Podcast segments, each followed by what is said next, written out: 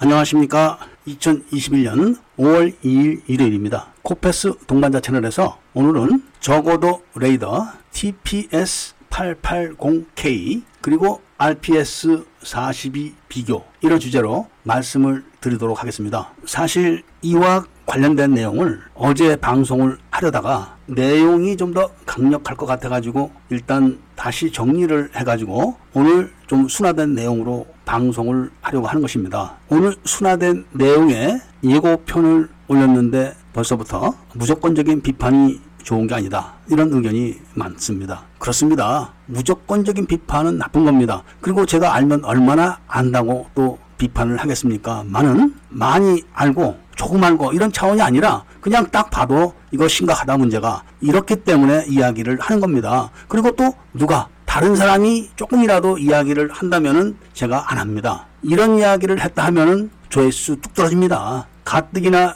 유튜브 하는 사람들을 색안경을 끼고 보는데 그래도 누군가는 이런 이야기를 해야만 좋지 않은 분위기가 좀 덜하지 않을까 그런 차원에서 하는 겁니다. 원래 국지 적어도 방공 레이더 이게 정식 명칭입니다. 문자 그대로 국지 제한된 지역을 감당을 하는 그런 레이더입니다. 그것도 적어도만 감당을 하는 겁니다. 고도 7km 이상은 공군이 담당을 하고 7km 이하는 육군이 담당을 하는데 비행 물체가 2m 이내로 내려가게 되면은 일반 레이더로는 감지가 안 됩니다. 그래서 2m 이내의 작은 물체를 추적하는 레이더를 별도로 이렇게 만드는 겁니다. 그런데 이 레이더를 만들게 된 동기가 바로 북한이 무인 비행기를 여기저기 시와 때를 가리지 않고 장소를 가리지 않고 막 날려서 시작된 겁니다. 심지어는 청와대까지 날라 다니는 것을 확인까지 다 된 거 아실 겁니다. 이때까지 우리나라에서 쓰던 적어도 레이더는 TPS-830K라고 해서 BO에 달린 레이더를 보셨을 겁니다. BO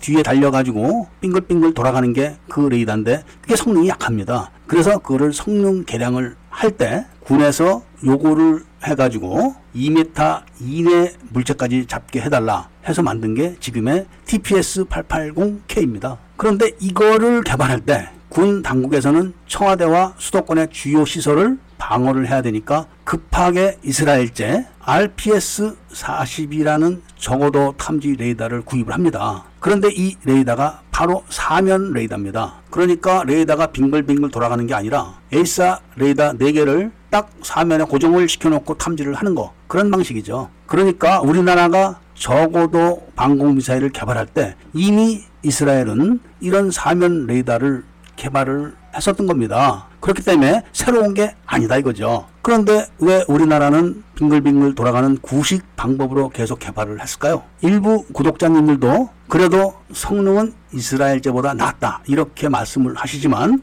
이미 세계적인 추세가 AESA 레이더는 사면 고정식 레이더로 가는 겁니다. 우리나라도 지금 호위함을 만드는 거를 보면은 호위함 batch 2도 AESA 레이더는 맞지만 회전식입니다. 그런데 호위함 batch 3는 사면 고정식 AESA 레이더입니다. 회전식 AESA 레이더가 좋다면은 뭐하러 호위함 batch 3에 고정식 AESA 레이더를 장착을 할까요? 이게 말이 안 되는 거 아니겠습니까? 그리고 제가 수일 전에 영상으로 올렸지만 한화에서 미국에 제안했던 비호 복합 2와 미국의 스트라이커 장갑차 영상을 제가 올려드린 것을 기억하시는 분들이 계실 겁니다. 설사 한화의 회전식 레이더가 성능이 더 좋다고 한다고 해도 이미 세계적인 추세는 사면 고정식 AESA 레이더입니다. 그러니까 개발할 때부터 문제가 있다고 저는 보는 것이죠. 개발팀들이 사면 고정식 AESA 레이더가 있었다 하더라도 이미 회전식으로 개발을 하기로 결정됐기 때문에 그냥 하는 거죠. 그런데 문제는 이런 것이 아니라 앞으로 3차 연평 해전이 발발했다. 이렇게 됐을 때는 적어도 공중전이 될 확률이 아주 높다. 이런 이야기 때문에 그런 겁니다. 북한은 지금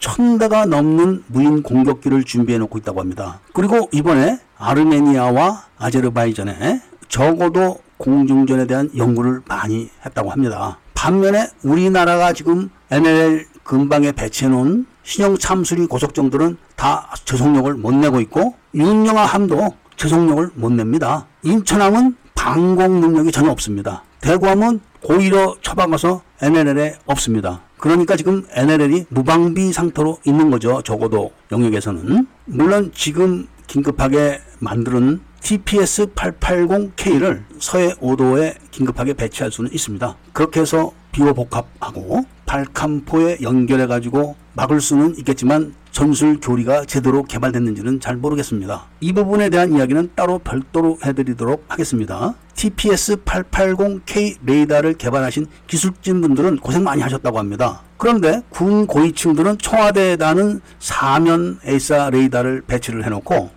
기왕에 개발하는 거 세계적인 추세를 따라서 사면 고정식 레이더로 개발했었으면 국민들이 더 안심하지 않았을까 이런 생각을 하는 것이죠. 분명히 사면 고정식 AESA 레이더가 좋기 때문에 호위함 batch 3도 그렇게 하는 것 아니겠습니까? 그리고 KDDX도 사면 고정식 AESA 레이더입니다. 그렇기 때문에 이번에 개발한 TPS-880K가 좀 아쉽다. 이런 말씀을 드리면서 오늘 이야기를 마치고자 합니다. 구독과 좋아요, 알림을 부탁드리고 이야기를 들어주셔서 감사드립니다.